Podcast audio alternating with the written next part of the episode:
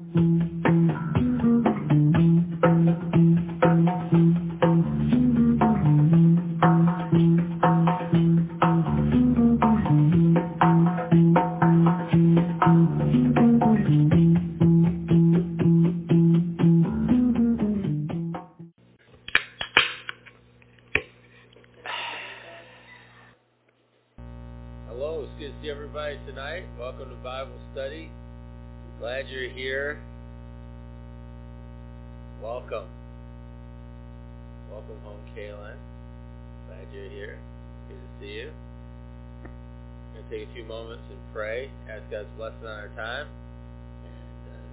Dig in to what we're looking at tonight during this time. So, Father, thank you for opportunity to gather in the name of Jesus. We ask for your revelation, understanding, insight. Pray that, God, we would be open to receive what you want to speak to us, uh, be able to uh, really answer the challenge that you give us tonight. I pray that this would be an honest time with you and before you and we ask God that uh, this would be a time where uh, we're able to honestly look at you, look at ourselves, and allow you to uh, move us toward change and growth in our lives. So God, tonight, thank you for being here. Thank you, God, for the work of your Holy Spirit in us. I pray that your word would be just powerful, creative, and that we would receive all that you have for us. We give you thanks tonight ask these things in Jesus' name. Amen. Amen. Yes. Yeah, we're going to do another, uh, we're going to look at another uh, Christmas theme uh, teaching tonight. Uh, this is going to come to us from uh, the Gospel of Luke chapter 1. I've got a few verses that uh, we can look at, but we're going to consider, on Sunday we looked at Joseph, uh, yeah, so that was the teaching on Sunday. We're going to look at Elizabeth tonight uh, as person that we're going to consider during the Christmas story. So, uh, if you have your Bibles, there's Bibles located on the tables. Uh, if you need one, uh, please grab one. But I'm going to need a volunteer. I'm going to feed you the verses uh, as I need them. And uh, so there's going to be one, two, three sets of verses. Now the total number of verses uh, will probably be around, I don't know, 11 or so total. So keep that in mind and when I you know, give you the opportunity to read. So I need a volunteer that starts off Luke chapter 1, and I need a volunteer to read verses 5, 6, and 7.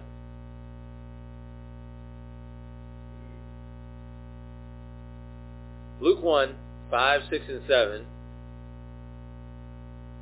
first chapter of the Gospel of Luke, verses 5 and 6.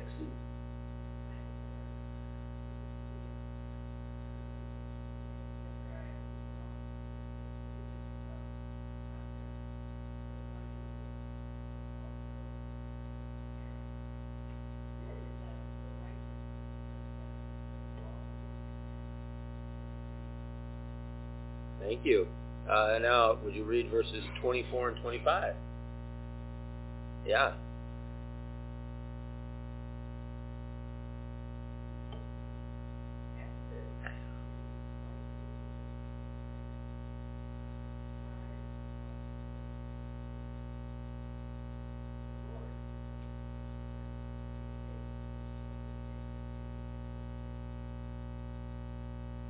All right, thank you. And verses 39 through 45.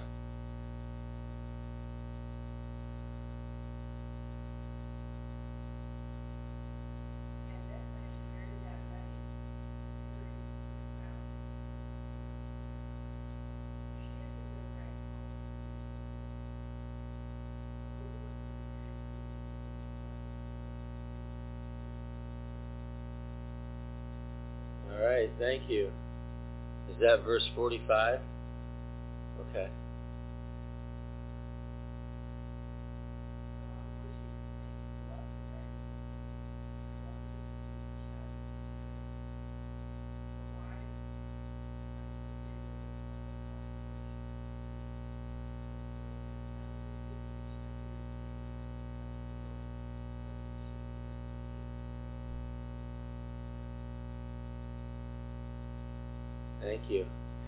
Right, so looking through those verses, I just want to make a few comments on them.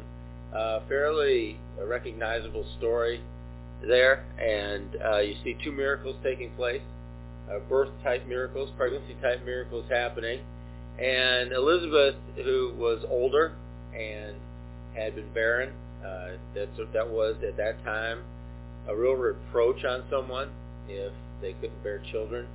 Now we know in modern day science, good understanding of things, um, it could be her husband's fault too, right? Uh, when, yeah. yeah. So when you know, for example, when uh, June and I didn't have children right away, um, and we were trying to figure out why. Uh, the first person that was tested was me, because it's easier uh, and it's cheaper. All right, so they eliminated me first because uh, it's just an easier, cheaper way to go about it. And if it had been me, then you know, figure something out. But it didn't happen to be me. It could have been, but it wasn't. And so then we knew it was her. But then she got pregnant, so that was it. We didn't search any further. That was all there was to it. And uh, and so uh, that's how it went. So we don't know. I mean, you know, but in their society and the way they looked at things, the woman is just considered barren if they're not having any children. That was the assumption. And so Elizabeth was considered barren, and that was a reproach on her, regardless whose fault it was, regardless why it was happening, you know, who the actual physical issue was with, or anything else. There's not really considerations that were made in that culture, in that time, in that society. Regardless of all those things, she's the one that bore the reproach societally. And so she was bearing that reproach, and then God visited, an angel visited Zechariah when he was going about his priestly duties, said, your wife's going to conceive, she's going to bear a son, and this is one of the many, I believe, there, there seems to be a number of uh, stories like this in the Bible where someone who couldn't bear children then could, after a miraculous intervention from God. Know, think of Abraham and Sarah. Okay, they're a great example of that. Or, you know, you think about uh, Hannah in the Old Testament, the, the mother of Samuel. Okay, she's another one that God intervened in their situation. And so there's a number of those throughout the Bible, and so this is one of the ones that happen with that. So of course, Elizabeth and Zechariah, they're going to be the, the parents, they were the parents of John the Baptist. And so Elizabeth was the cousin of Mary. And so that meant John the Baptist and and Jesus were cousins also. And that's how that works. Yeah. Yeah. So, because my mother was cousins with Jenna Lee, Barry. And they were cousins, but then Jenna Lee's sons and me were cousins too, because they were cousins, Rodney and Richard. So we were cousins. Right? So that's how that works. Yeah. Jenna Lee could play the piano by ear. Yeah, she she heard anything on the radio, she could just play around the piano. She never took a lesson. She just had that gift. You know? Yeah. Yeah. It was that close to me. Cousin. Didn't get it. Nope. All right, so I want you to imagine with me now. You got uh now you kind of thought about this, Kim. I could tell when you were reading it. Elizabeth, uh, what what surprised you about her after she got pregnant?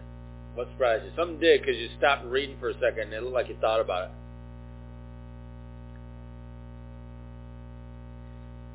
24 and 25 verses, if you want to remind yourself. Did anything in those verses surprise anybody? Like you might have asked yourself, why? Anyone?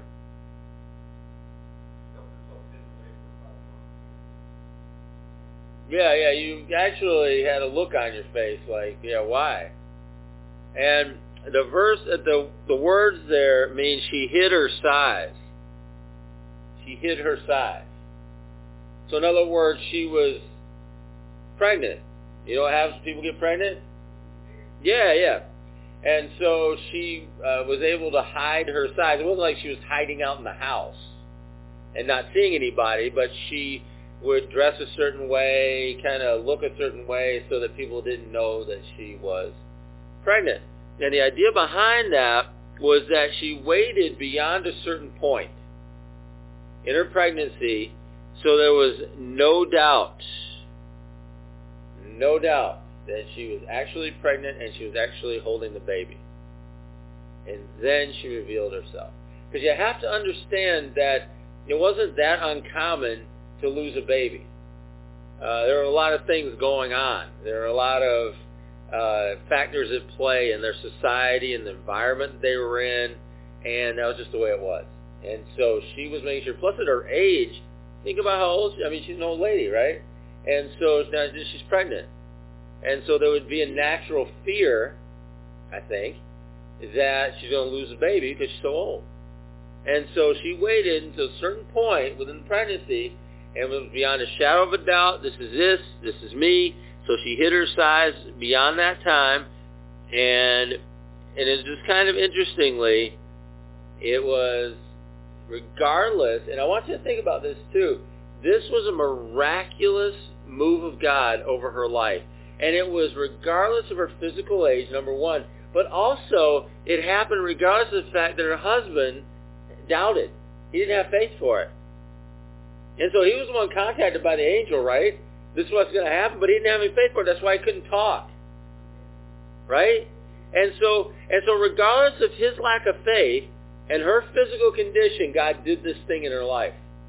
And we always have to be really careful not to limit what God does in our life based on anything in the physical because God can work around that. God can create something new. God can do whatever he wants to do. So the physical isn't really a hindrance or anything. And then sometimes though we think, well, maybe I don't have enough faith. Well, Zechariah didn't have enough faith. That still didn't hinder what God was doing. It hindered him talking about it, but it didn't hinder what God was going to do. And so be careful when you cut God off in something that he says he's going to do or it's apparent that he's going to do. Be careful when you do that based on whatever limitations you place upon it. Because she could have placed a limitation on, well, my husband didn't really believe, so am I still going to get this? No. That she got, you know, God was still doing what he was doing. And so there was no limitation to put on it. There was no hindering factor to, to throw into that. There was no wrench like that that needed to be thrown into the equation to say, oh, well, maybe I won't get this because my husband didn't believe. No, it's okay. God can get you through this. Just like he got them through this. And so, uh, you know, believing God for miracles, and and I, I really believe this too, at least as far as I'm concerned, you just know it's done. And then you just, that's it. That's how you live. You know, whenever I've had any kind of provision miracles, whenever I've had anything that God's done over a period of time, where I just keep experiencing the miracle, and think about, this is one of those miracles that you just keep experiencing because she's pregnant, but then she's growing for five months that, that before she even shows herself. So she's growing for nine months total. And so this is a progressing miracle that's taking place in her life. It's like every day she gets up and she sees this miracle taking place. You know, I've had I haven't had a miracle like that, but I've had miracles where God provides stuff for me. And every day I'll get up and I will open up whatever he's providing for me and I'll stick a spoon into it, pull it out, put it into whatever I'm eating or drinking, and that's a progressive miracle that takes place every single day. And I love those because I'm reminded every day that this is God's provision. This is what God's doing miraculously in my life. But I don't go every day disconcerted. Oh, I hope there's something in there today. I just open it up and put a spoon in it, right? You know, that because that's there's going to be something in it. And so I stick the spoon in there, pull it out, throw it in whatever I'm drinking, and go ahead. That's it. And so that's that's how you know I believe God's taught me over the years that if we're going to live within a miracle like this, or we're going to see this miraculous taking place in our life like this, then we just it is what it is, and we assume it is, and that's it, and we just go that way. So I don't think she got up every morning wondering if she was pregnant. I'm sure she probably knew. I don't think she was walking around during the day wondering if she was pregnant. I know she knew. And so it, it just it just occurs to me that we need to be a people that if we're going to live within the miraculous, And we're going to see the miraculous in our life, and we're going to see that kind of a progressive and a consistent miracle, and I mean literally living within the miraculous in our life, we have to assume when God says something, we have to look at when God reveals something, we have to accept when God says something that it is done, and it's just going to continue to be done. And we live within that.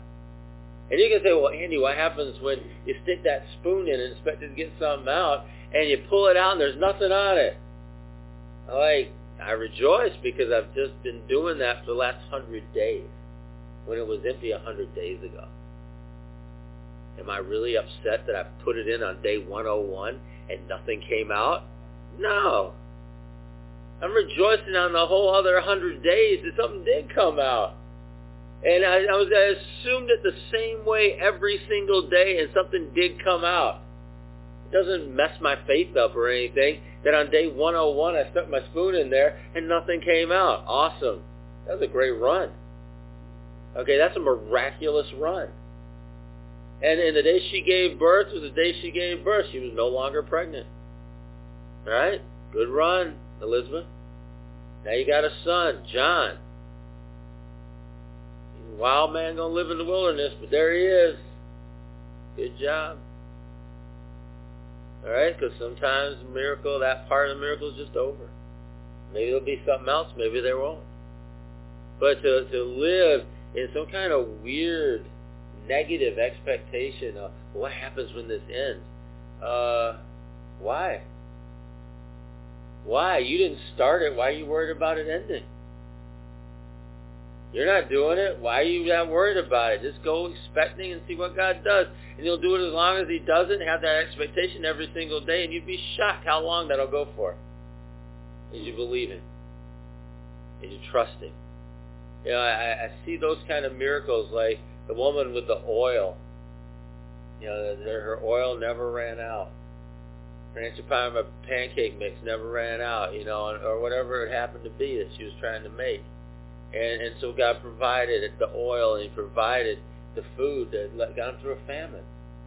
Or you got the woman that had the oil and she just kept pouring oil, pouring oil, pouring enough that she was able to sell the oil and, and be able to provide for her family.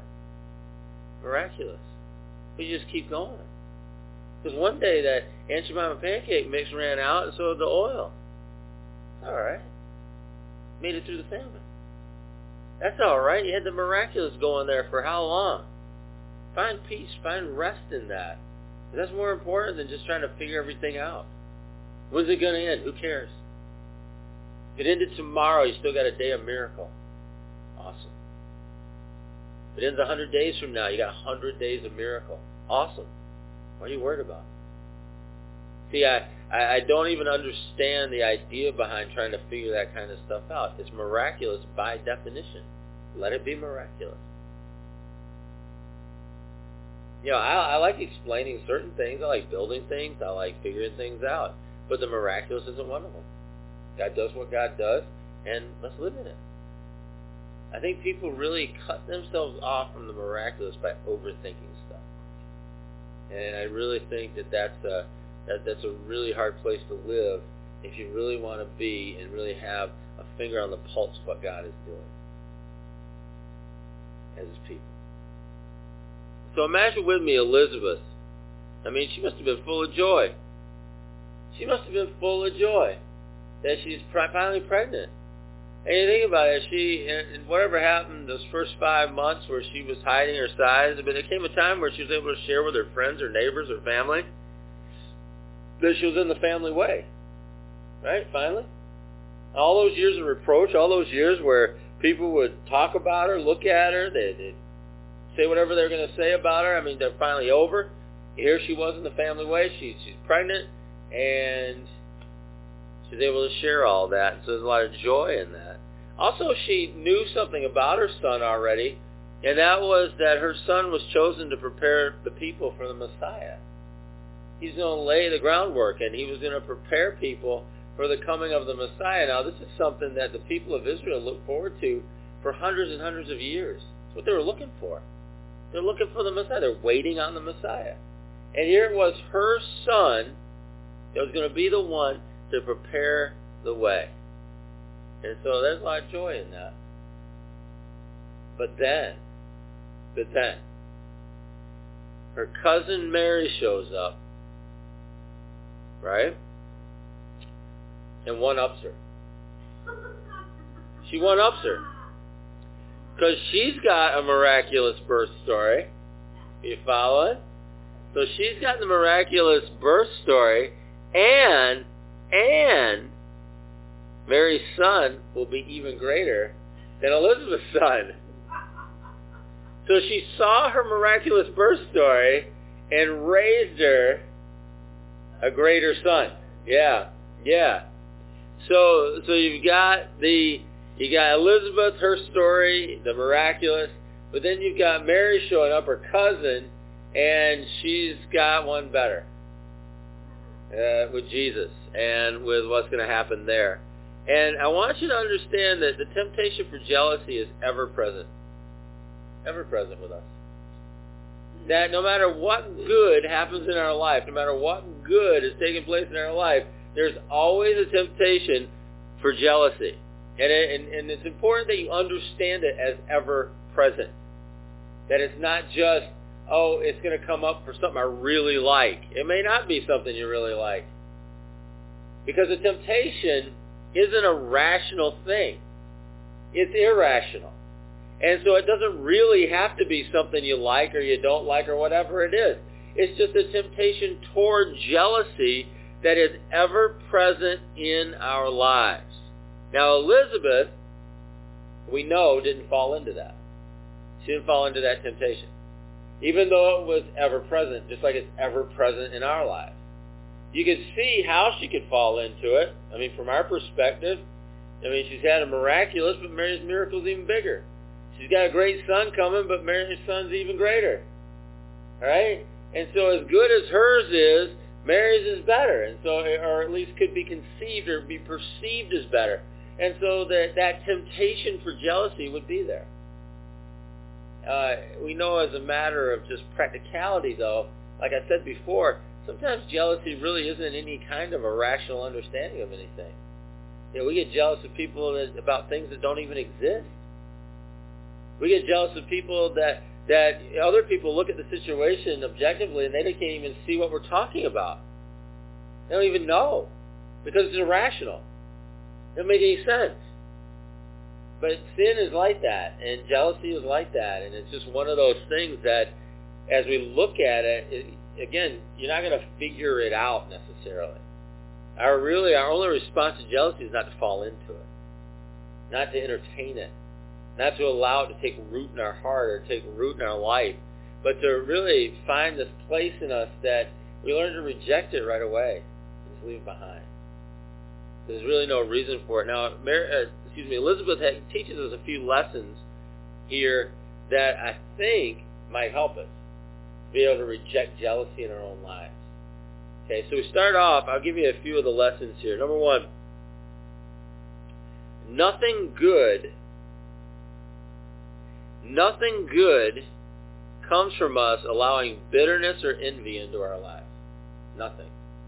There's nothing good that comes out of entertaining and allowing bitterness or entertaining and allowing envy to come into our lives. There's nothing good that's going to come out of that. In other words, if, if you're just thinking, I'll just let a little bit of that come in, nothing good's going to come out of it. There's no positive outcome. In fact, you have you have assurance that if you allow envy or you allow any kind of bitterness into your life, even if you're the kind of person that you feel better when you're bitter about something, and there are people like that, if they can feel bitter about something, they kind of feel better for some reason. And even if you're, you're that kind of a person, that's a lie that anything good's going to come out of it because it won't. You can be assured of that. And so allowing for or even making room for in your life of bitterness and envy in your life is going to lead to bad. And you just know that right from the start. There's nothing good going to come of it. There's bad going to come of it. And that's all there is to it. That's the way it is. And so having that as something that we can just, just really solidly say and understand that, oh, I'm feeling some bitterness or I'm feeling some envy in my life. I don't want to make room for that, and I need to reject that in the name of Jesus because it will never lead to anything good. You need to have that established in your mind, established in your heart that this isn't neutral, This isn't going to lead to whatever. It may be okay. It may not. Nope. There's no doubt about it. It's going to be bad. And whenever we entertain that, whenever we allow for that in our lives, it's going to lead to something bad in our lives. And you can be assured of that. It's not neutral. In other words, it won't just pass away, but it finds, in many of us, bitterness especially, finds root in our lives and then begins not only to defile us, but to defile the people around us. Because that's what bitterness does. So Mary came to visit her cousin Elizabeth, and the Bible tells us that she stayed for three months. Three months during Elizabeth's pregnancy. I mean, just just kind of moved in. All right, they came out to came out to visit, and just moved it right into the house, right there.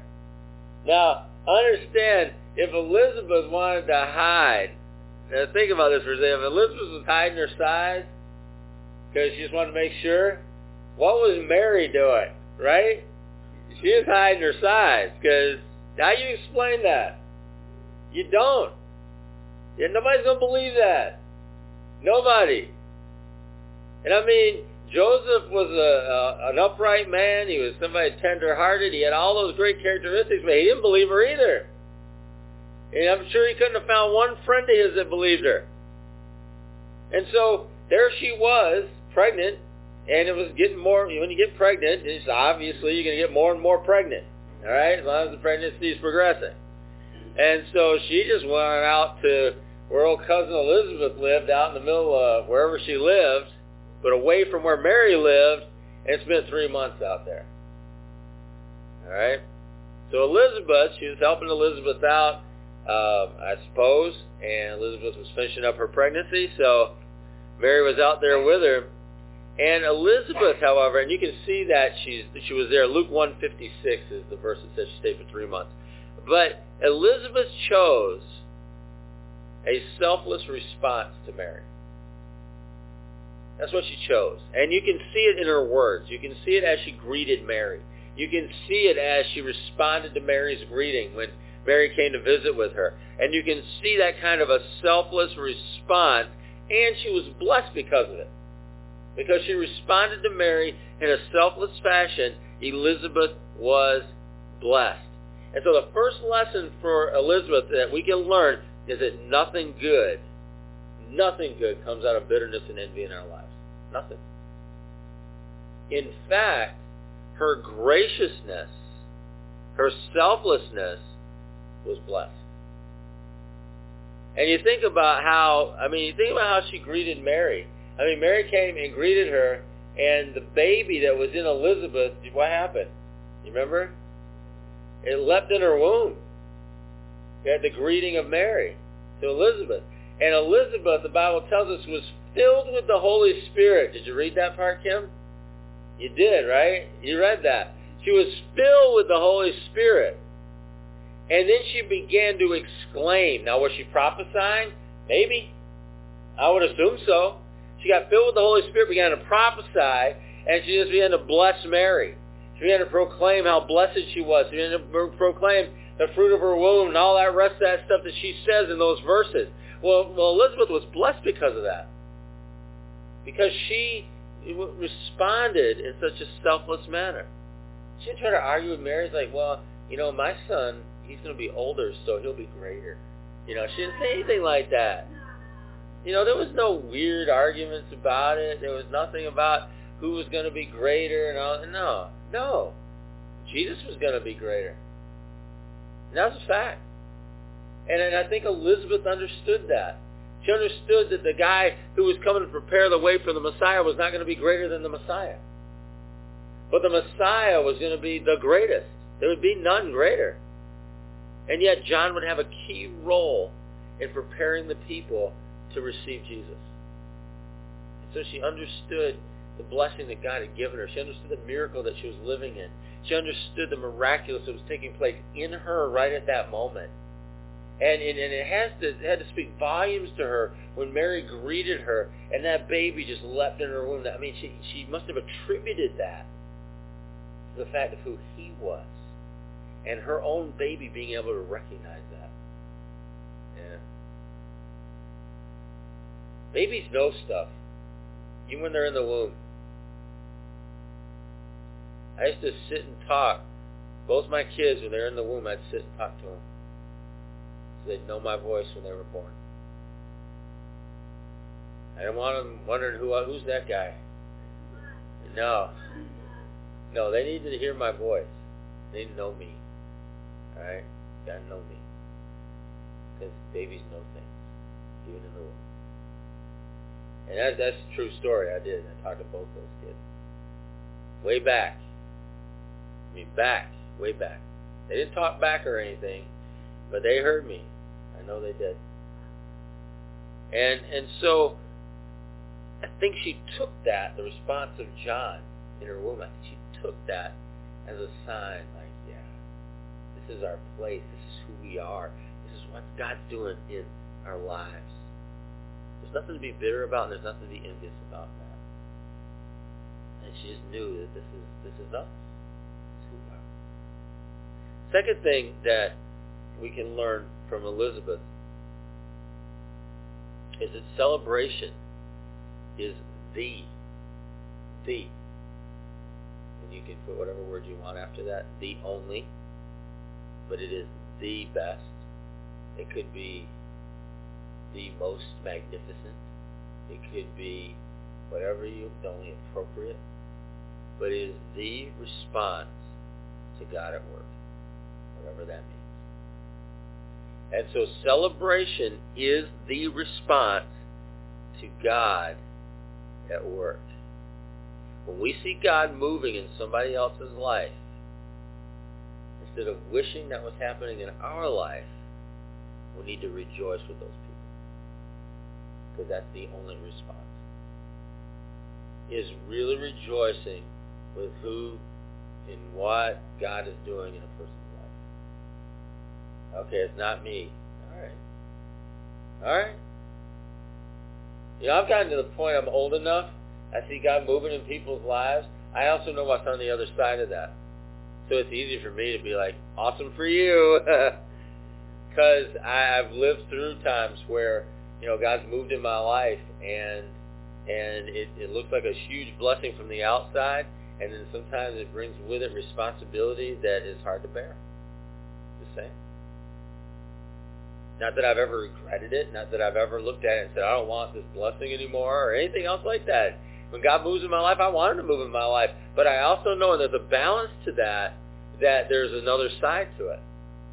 And, and so understanding that, you think about even in this situation, you got Elizabeth with John the Baptist, but you got Mary with Jesus. And you think about all that both of these women went through because of their sons. I mean, seriously. I mean, John the Baptist, he went out into the wilderness. He came back. He, I mean, everybody in Jerusalem was going out to hear him preach. They were being baptized by him. He was super popular. And then, then, he got arrested, right? Got put in jail, and then was beheaded. Now, you think about a mom living through that. Okay, terrible. Got Jesus, who he's out, he's teaching, he's preaching, he's doing everything that he's doing He's super popular until then he's arrested, sentenced, tried, sentenced to death, and then crucified on a cross. Yeah, imagine being a mom standing there watching that. So there's two sides to the story. And understanding that is to understand that when God is moving in a person's life, let's rejoice with him. All right, let's just do that. But let's not be envious, and, and I hope you can understand what I'm saying.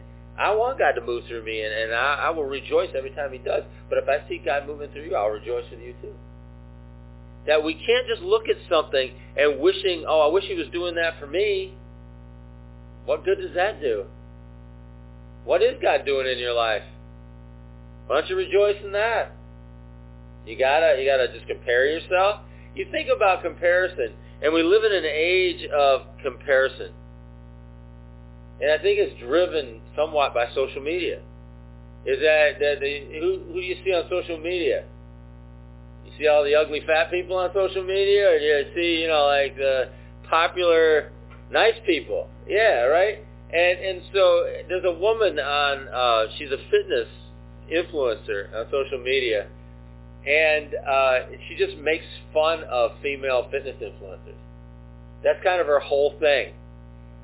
Uh, she she came to be a fitness influencer later in life, and she they, they show pictures of her, and she was overweight, she was heavy, she had all kinds of physical problems, and she ended up through diet and exercise, seeing her life turned around, and but she still has stretch marks, and she you know she still has like some of the issues that she had from being who she was and who she is.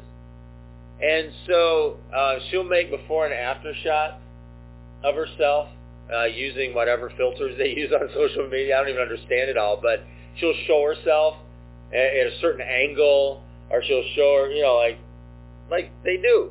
And she'll say, "Oh, don't I look great?" And then they'll she'll, she'll show another picture where she's at a different angle, or she's just kind of slouching in the picture, and it's like you can see her belly roll, you know, but you couldn't see it before, just an all flat tummy and everything.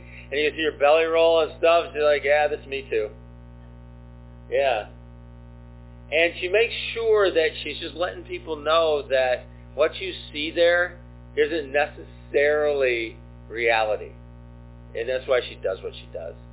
Because she sees a lot of people ruining their lives over some false reality I mean, it's just not even true. And she just wants people to know that, especially females. Just wants them to know that. And so I I, I follow her because it cracks me up. Every time I see it, it just makes me laugh. And and so uh, yeah, I don't know. I, I follow a guy who is a professional uh, actor. He's a background actor that I met when I was doing the filming thing here and he's got a picture of himself on his Instagram where he's painted gold. but he has abs painted in, you know, because they were filming and stuff. So he's got these really nice abs and stuff. But I know, I mean, I met him. He doesn't have abs like that, but uh, it looks great gold. I mean, you know, I mean, it really does. I whatever. But we have to be careful, especially in the day and age we live in, not to be a people who are always looking and wishing something for ourselves that isn't really ours to have. It's okay. And, and in the case of social media, wishing something for ourselves that's not even real. That's just a waste of time.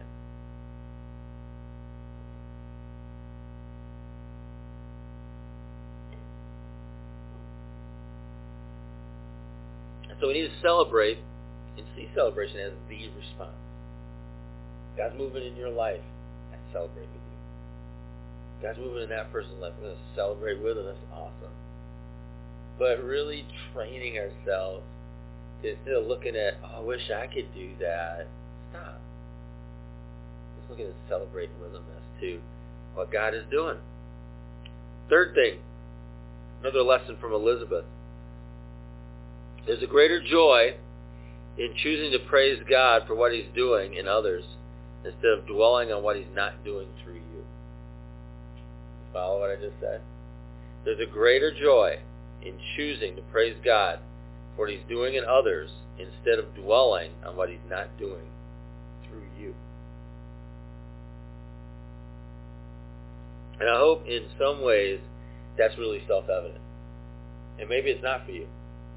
You know, some of you were raised to just be, it, that just how you were. And maybe uh, that was hammered home by a parent or, or whoever in your life. Well, look at Robbie over there. He's doing this, this, and this. You're not doing anything.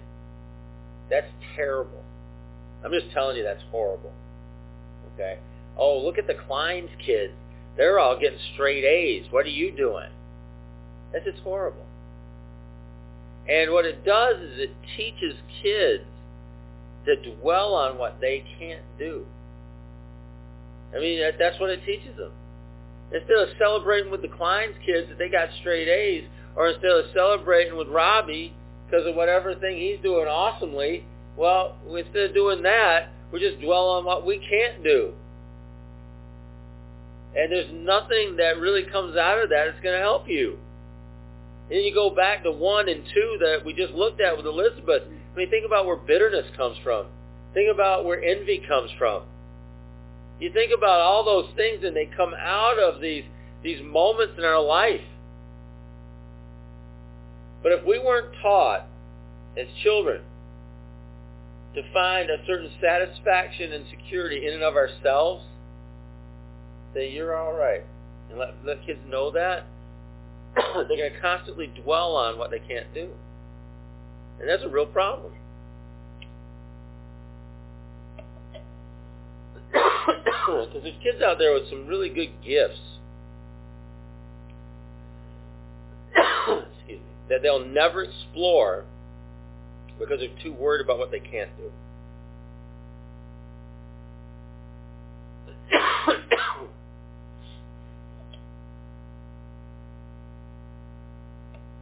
they're too worried about what they're lacking to see what they have. and that's a real problem because they may have something that maybe not a lot of other people do have. They may have a gift. They may have a calling. They may have something else that they can do that other people really can't do. But if that's never brought out, that's never spoken over them, and all they're worried about is what they don't have and what they can't do, they're not going to reach into that and ever see that happen. And so we're those kids that somehow we have to crawl out of this idea of dwelling on what we don't have to really begin to emphasize and begin to look at what we do have. You know, part of my job as a discipler is to bring people into a realization of what they do have instead of what they don't have. And begin to turn people's eyes upward from what's missing to what's ever present. And and so Elizabeth, you know, instead of responding to Mary about, well, I don't have the Messiah in me, and I don't this or that, whatever, she just rejoiced with Mary because Mary just was being blessed by God. What did Elizabeth have? John the Baptist, a miracle of her own. What's there to be jealous of? What's there to be envious of? If you can realize it, Because there's, there's people here that, you know, I look at the talented people that can do things other people can't do. You have visual gifts that other people don't have. You see things that other people can't see. You may hear things that other people can't hear. You may be able to think through things other people can't think through. You may be able to look at a problem, be able to solve it immediately when other people look at the same problem and it's just a mystery. They'll never be able to solve it. You may be able to do things physically that other people can't. I don't know. Okay? All I'm saying is, is that we have these areas in our life that we need to really look at and major on. And, and, and find a peace and find a rest in those things. So that when somebody, we come across somebody that, say, is gifted in a different way than we are, that we can rejoice with them and cheer them on and be there for them and say, yeah, that's and find that place in our heart and our life, that joy that comes from praising God with somebody for what God's doing through them instead of dwelling on and worrying about what he's not doing through me. That makes sense to everybody? Okay. Fourth thing you can see through Elizabeth is that when we make a choice to celebrate others, like in other words, we, we meet somebody and want to celebrate them, we want to celebrate who they are, celebrate what God's doing in their life. When we make that choice to do that, it encourages encourages those that are around us. It's an encouragement. That because I think that all too often we don't encourage one another enough. Uh, I'm not a real uh, vocal encourager all the time. I mean, I try, but I'm woefully short on that.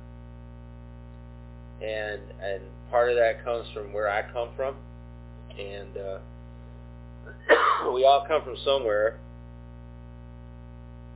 And I recognize that, and I can choose not to live like that. And I, I do. I make choices to be more encouraging. I make choices to see what's going on in people's lives and celebrate those things. And and I believe what Elizabeth teaches us is that that in turn encourages others that are watching. Because they see it. And they begin to experience things like that in action. And it begins to train people to do the same be able to celebrate one another be able to celebrate what God's doing in people's lives and if you hear somebody celebrating what God's doing in your life enough, let's say you're the one celebrating somebody else, but then it comes your turn, and people start celebrating you, and they start celebrating what God's doing in your life, maybe that's going to train you not to worry about what you don't have, and to really, you begin to celebrate what you do have. Because I really believe that as we begin to practice certain things, it translates back to us like I'm training myself to see what God's doing in other people's lives and I can celebrate what he's doing in other people's lives, I believe in turn, eventually that's going to turn to us. And we can look at ourselves and celebrate what God's doing in our lives too. It trains us to see it. It trains us to recognize it when it's happening. It trains us to understand it and, and to not worry about the other stuff that's going on, but to celebrate that thing. And I believe it encourages all of us to do that. The encouragement is never wasted words. There are a lot of things in life that are wasted words. There are a lot. A lot of things in life is talk, talk, talk, wasted words, but encouragement's not like that. Encouragement brings something and bears something, and, and there's fruit that comes forth out of that in our lives and lives of other people.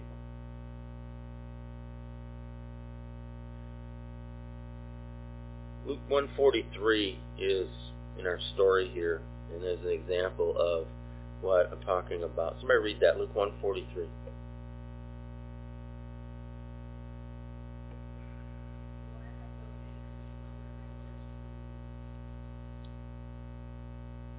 Now, you think about Mary. I mean, what's Mary coming from? Well, she's kind of hiding out, right? Probably. Uh, she's got a story that no one's going to believe. Nobody. How we know that? Because she shows up. You know, nobody believes her. And all she's got is her experience with the angel, which is a significant experience. But I don't know about you, but as, they, as real life descends on our lives, let's say you have this really big spiritual experience some of you have had really, really cool spiritual experiences. But what happens is real life begins to intersect with you after that really neat spiritual experience. What happens? What fades and what is magnified? Yeah. Right. So the miraculous begins to fade, and then you've got the everyday life stuff that's being magnified and amplified in your life. So she's got this word from an angel saying this is the truth of the matter. But then she's got all of society looking at her and calling her an adulteress. And she knew that she could be, if, if Joseph had decided such, she'd be stoned to death. Okay? So that's being amplified. That's being magnified in her life.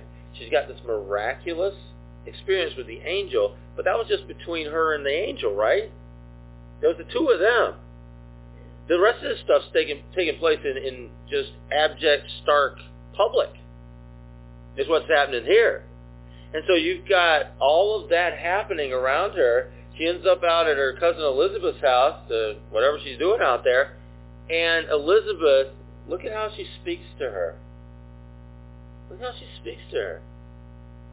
You know, you read that verse and you see her speaking to her in such a way it's like, you know, this is the mother of my Lord. You know, who am I that you would come and you would see me? All right, so she is prophesying and bringing word to what the angel had told her. And all of a sudden, in the midst of all of these physical things going on and all that's happening in the world and everything that's happening around her, all of a sudden she's brought back to that conversation with the angel, the miraculous, to that word of prophecy, and reminded this is the big picture and this is what really matters, and was encouraged through that, I'm sure. I'm sure that was super encouraging for her to be reminded of what the angel said. And it coming from somebody else. It wasn't just her this time. It was her cousin Elizabeth who she, I'm sure, she trusted, and I'm also sure that she respected her. And so she's encouraging her, speaking this word of prophecy to her, and I, and I know that must have really lifted her up in the midst of everything else that she's facing, in the midst of all the other things that could possibly go wrong, in the midst of everything else that was going on around her. I bet that was a, a moment of change for her and a moment when that encouragement she needed the most. But that's what I'm talking about. All of us, most of us in here, I think all of us in here, have, have been used in the prophetic gifting. And so when I say encouraging, you know, I don't always necessarily mean, you know, just kind of punch him in the shoulder and say, keep going, tiger. I'm not necessarily just saying that's what I'm talking about. What I'm talking about, though, is allowing the Holy Spirit to speak through you into people's lives. And, and to really speak to gifts and callings and be able to encourage people that way. Because there's certain times that God has spoken to somebody and it was just between them and God. And you know what? You get that old, uh, the old temptation of the devil from the Garden of Eden. Did God really say after a while? That's what happens. Even if you have even if you have a recording of the prophecy on a thumb drive, okay, and you can play it, or, it got emailed to you, and you can play it over again, or in my case, it's still on a cassette tape somewhere, all right? if I had a cassette player, I could play it, but I don't, so I don't know. I look at it every now and then, and it kind of reminds me what it said. But but we, even if we have those things and we can listen to it again, there's something when somebody else speaks that same word to us or encourages us in that word. It's that other witness. It's that second witness or that third witness that brings it about. Powerful. And so we want to be that. We want to have an expectation in our lives. We're going to be that witness. We're going to be that second witness, that third witness to whatever it was that they were, whatever was going on in their life. We're going to be that witness to them and to allow the Holy Spirit to use us like that. I mean, really. Say, all right, yeah, that'd be me. I'll do that. But it comes from a heart that really, really wants to rejoice with that person in what God's doing in their life and what God has done and what he's planning to do in the future. And not worry about what's not happening in me, not worry about why he's not doing that in my life, not worry about why I'm not that or anything else like that but a real heart to rejoice with them and let God use you in the gifts that he's given you to encourage them.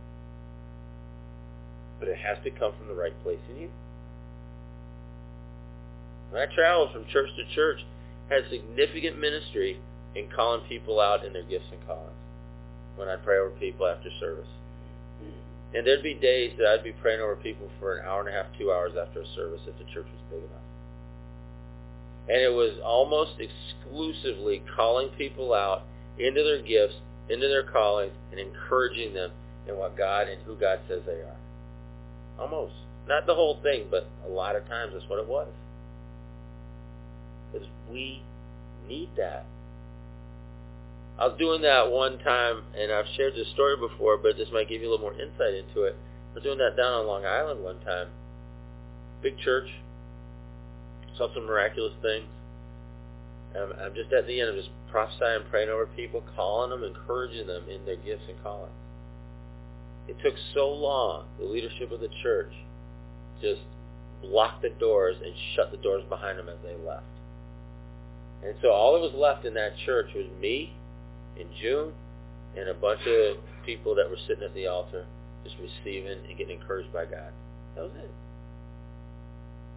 And I'll tell you, those people, they waited until the very end.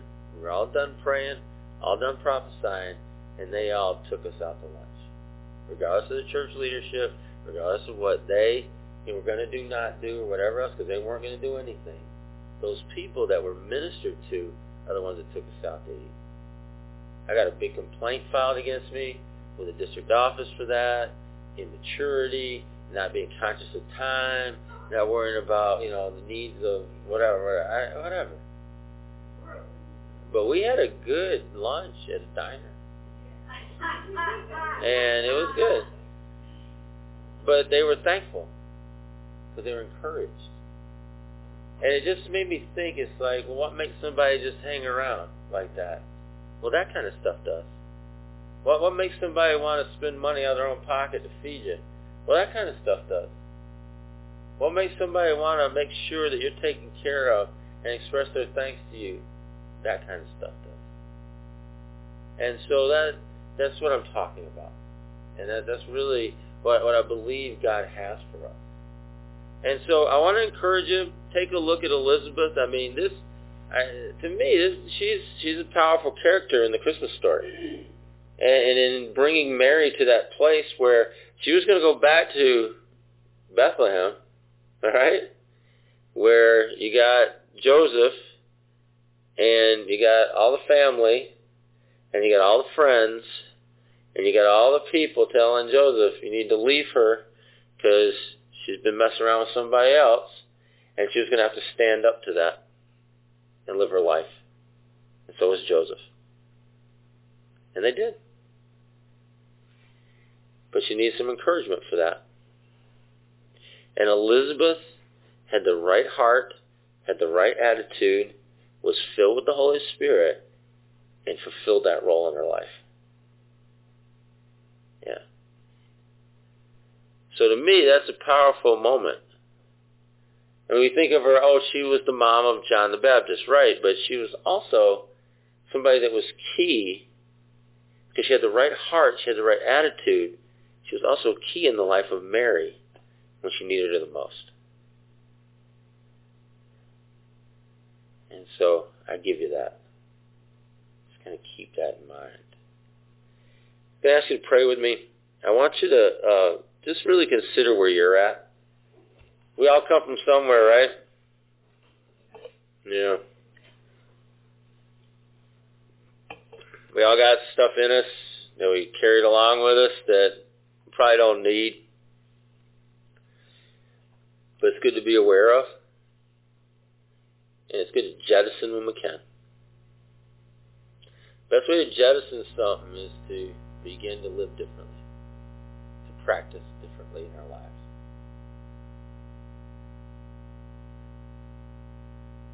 So Heavenly Father, I thank you that, um, yeah, you, you've shown us that much love and grace and mercy, and you put us into relationship with one another, into a body of believers that literally spans around the globe.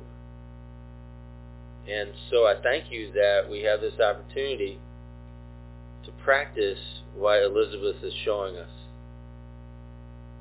And I thank you, God, that we have this opportunity to be encouragers in one another's lives. I thank you that we have this opportunity to to speak to the, the people that we are and to encourage one another in that and to emphasize the things that need to be emphasized and encourage the things that need to be encouraged and to leave behind the things that don't matter. But I pray if we are brought up in such a way that we're always dwelling on what we don't have, I pray that you begin to change our hearts and begin to change our vision in the hours ahead. God, I pray that the story of Elizabeth and Mary would be a reminder that we don't have to live that way. And that's just not the way that you have for us to live. But I pray, God, that we would be encouragers of one another. That you would use us, God, to, to really build one another up, encourage one another. I just ask you, God, that we'd leave behind childish ways and take upon ourselves your ways. So God, thank you tonight for your love for us. Thank you tonight for the unique things that you call us to and that you gift us with. I thank you that every one of us here in this place, there's things about us that no one else in this place, none of us have, except for you. Things about me that no one else has. It's just mine. And I pray, God, that you teach us to rejoice in those kind of things in our lives and in the lives of one another. Give you thanks tonight. I ask, God, that you'd encourage each of us. I pray, God, we would be encouraged toward change. We'd be encouraged towards building one another up. We'd be encouraged toward more and more life together. Give you thanks and praise tonight. Yes, these things in Jesus' name. Amen. All right. Thanks for coming, everybody, tonight. Good to see you. And uh, look forward to seeing you again soon. UCF of Syracuse is a relational gathering of diversity in action. Economics, education, employment, background, and culture span the spectrum as we gather for the purpose of life in Christ. You know, me and Christ are homies. That's good. He's really cool, you mm-hmm. know. We super close, yo. Your homeboy? Yeah. All right. Anyways, so musicians, writers, painters. You know, my cousin's a painter. Yeah? What do you paint? Houses. Oh, man. My cousin, your cousin should hook up. Yeah. So yeah, painters and other artists express their work through the body of life of the faith community, like the comunidad. Yeah, so a lot of people. Yeah. No. Started in 1997. That's a long time ago, yo. That's back in the day. That was before I had my eyebrows tattooed on everything. I remember that. Mm-hmm. Yeah.